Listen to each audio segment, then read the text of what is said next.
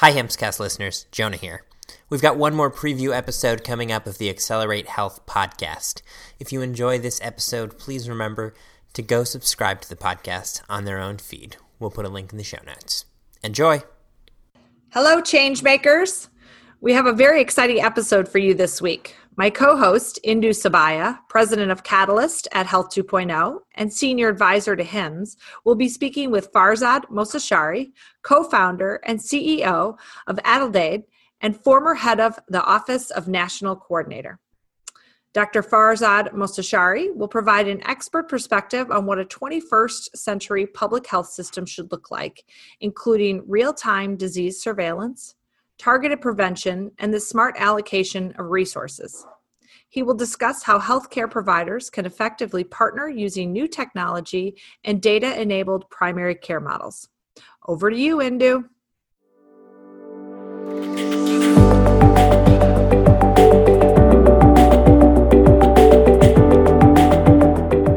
I wanted to start off like big picture, Farzad, with you and ask you a little bit about what an ideal public health system could look like in the future. And if you had to kind of just describe that to me and compare it to where we are today, what would that look like? There's two parts of healthcare and public health that I think I think about. One is the environment. And what is the context within which each of us make decisions? That's public health. That's the most powerful form of public health.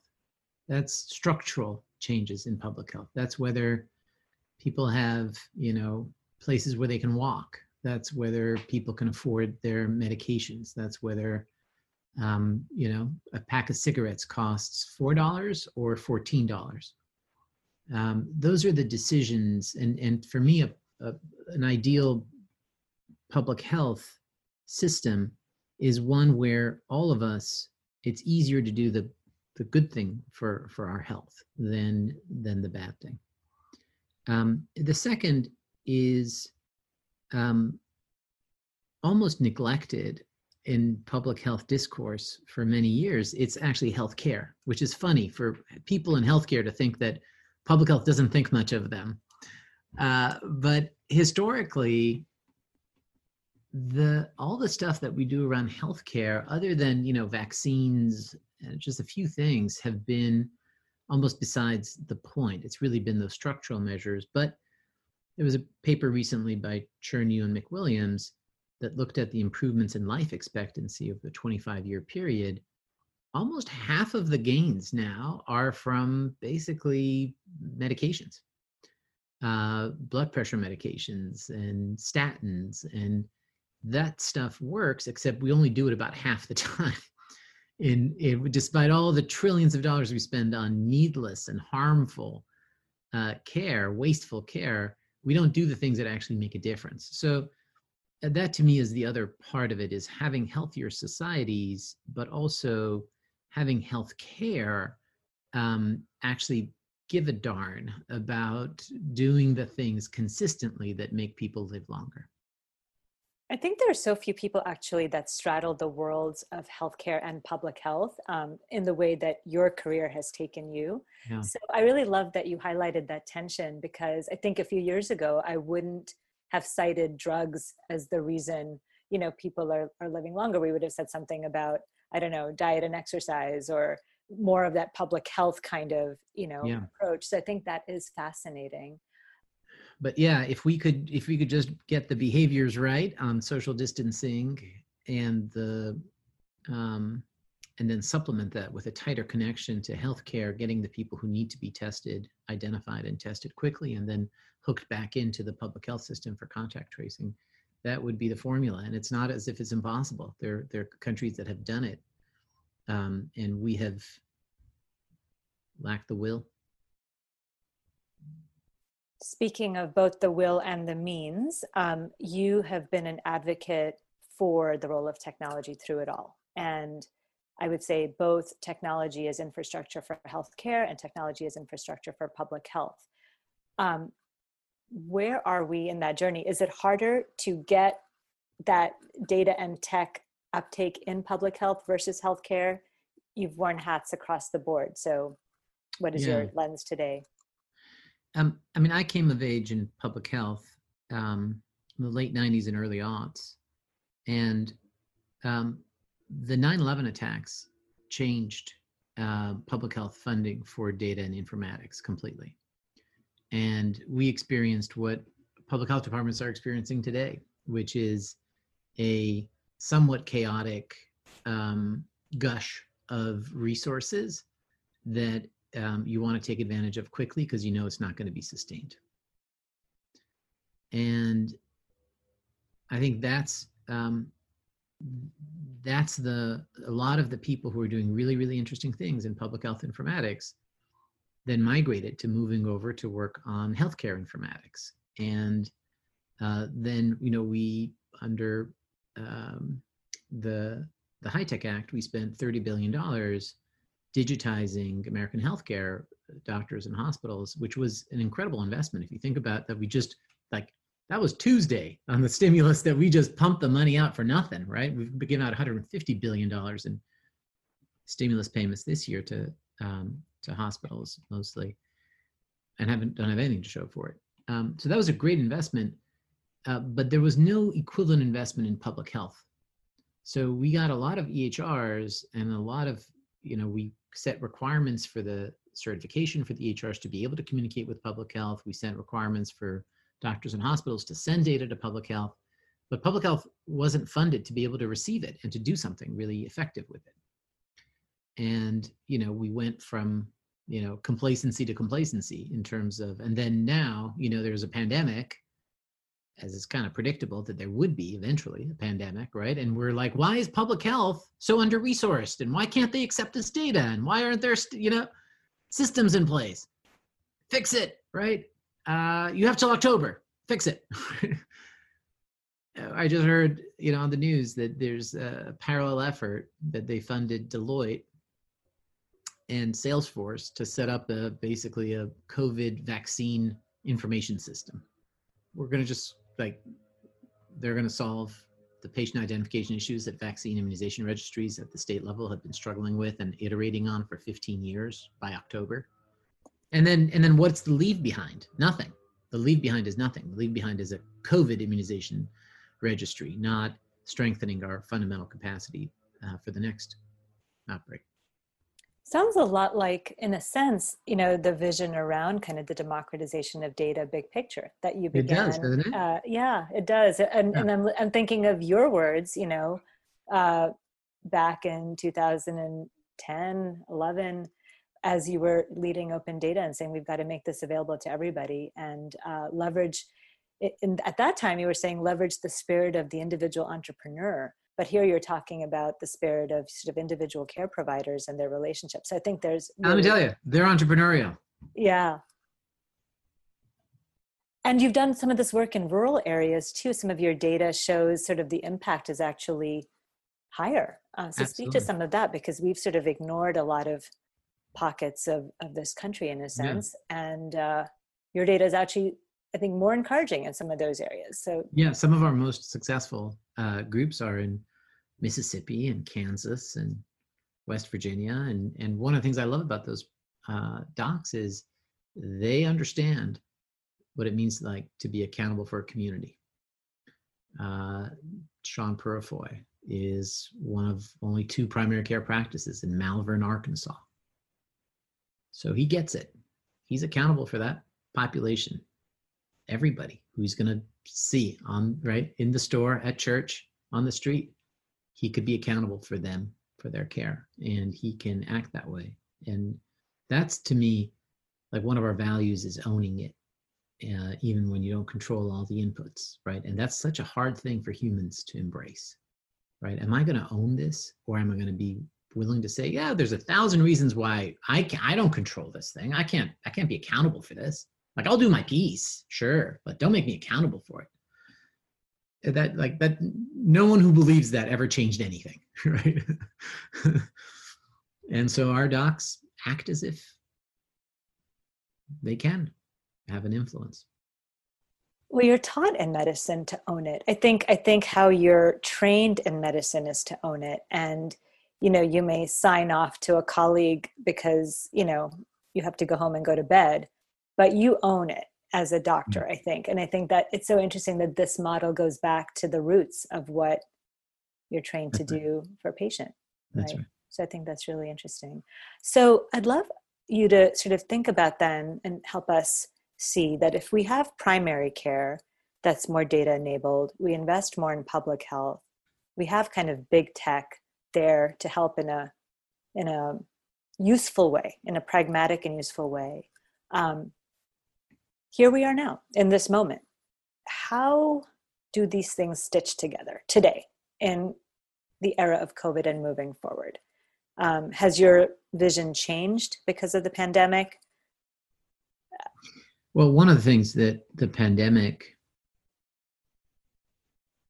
did was accelerate a lot of trends.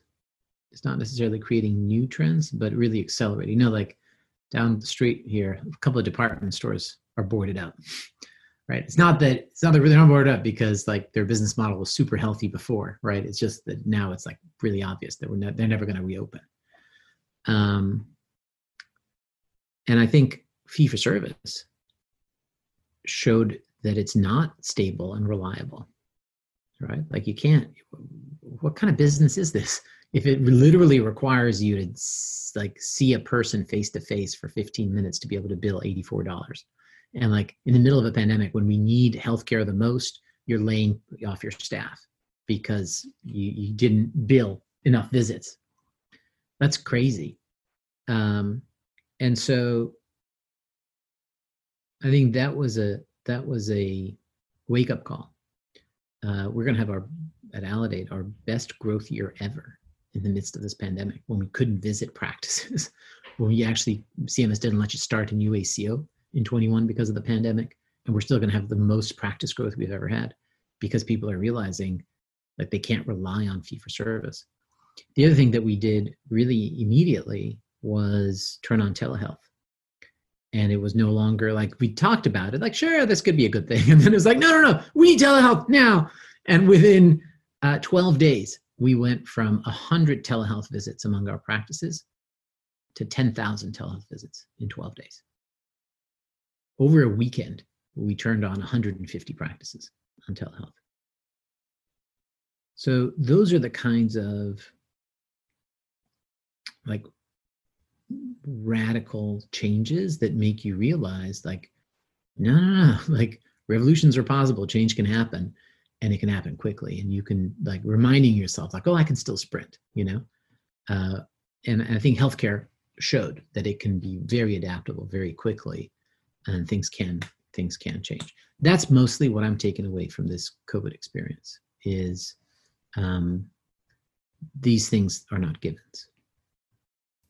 I wanted you to comment a little bit on testing. There was an interesting exchange between you and Tom Frieden on Twitter around the purpose of testing and how it is actually misunderstood in yeah. terms of it's saving lives versus containing or tracking spread.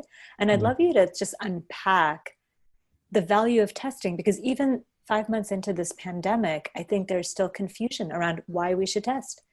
Just as I described at the top, right? That there's public health, population wide, and there's individual healthcare, right?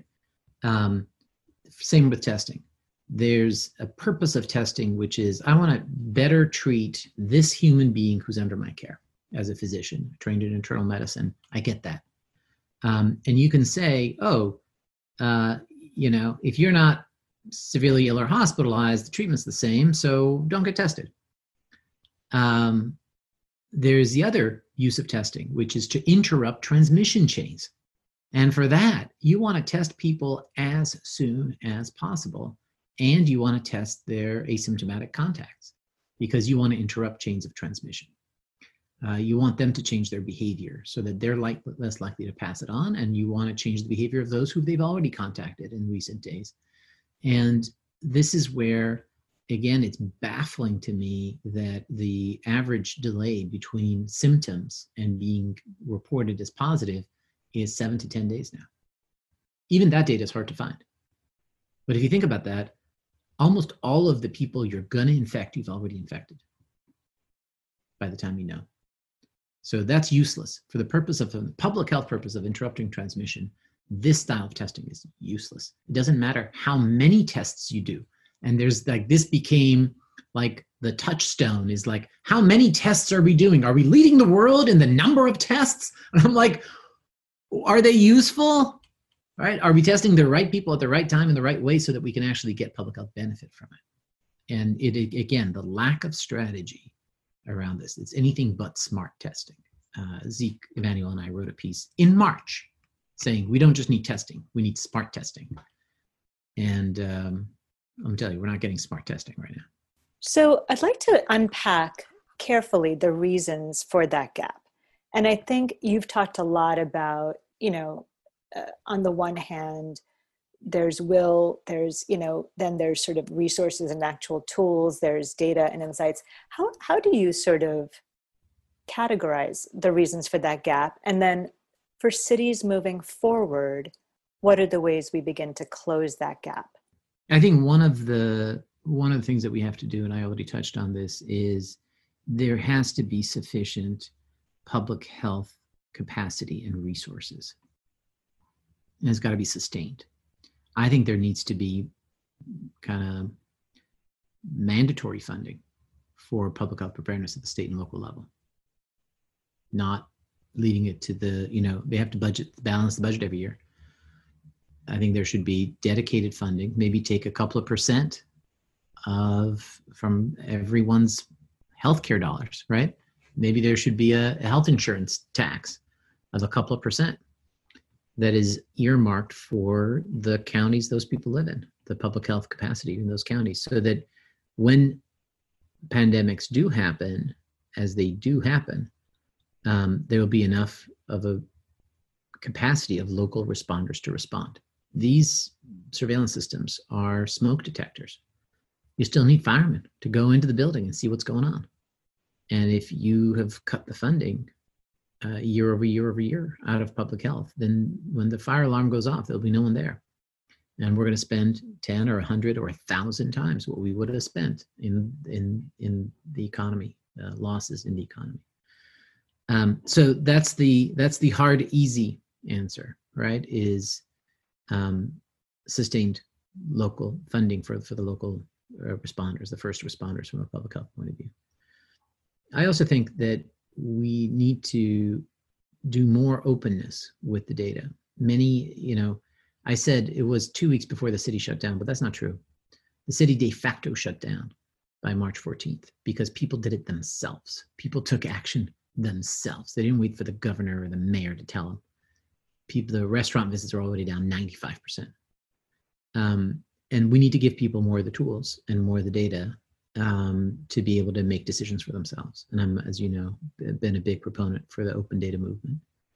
Um, and that's partly, you know, again, why I'm, uh, you know, both excited that we have the data systems we have today and frustrated that you can't get the New York City style dashboard of what's going on with syndromic data across the country.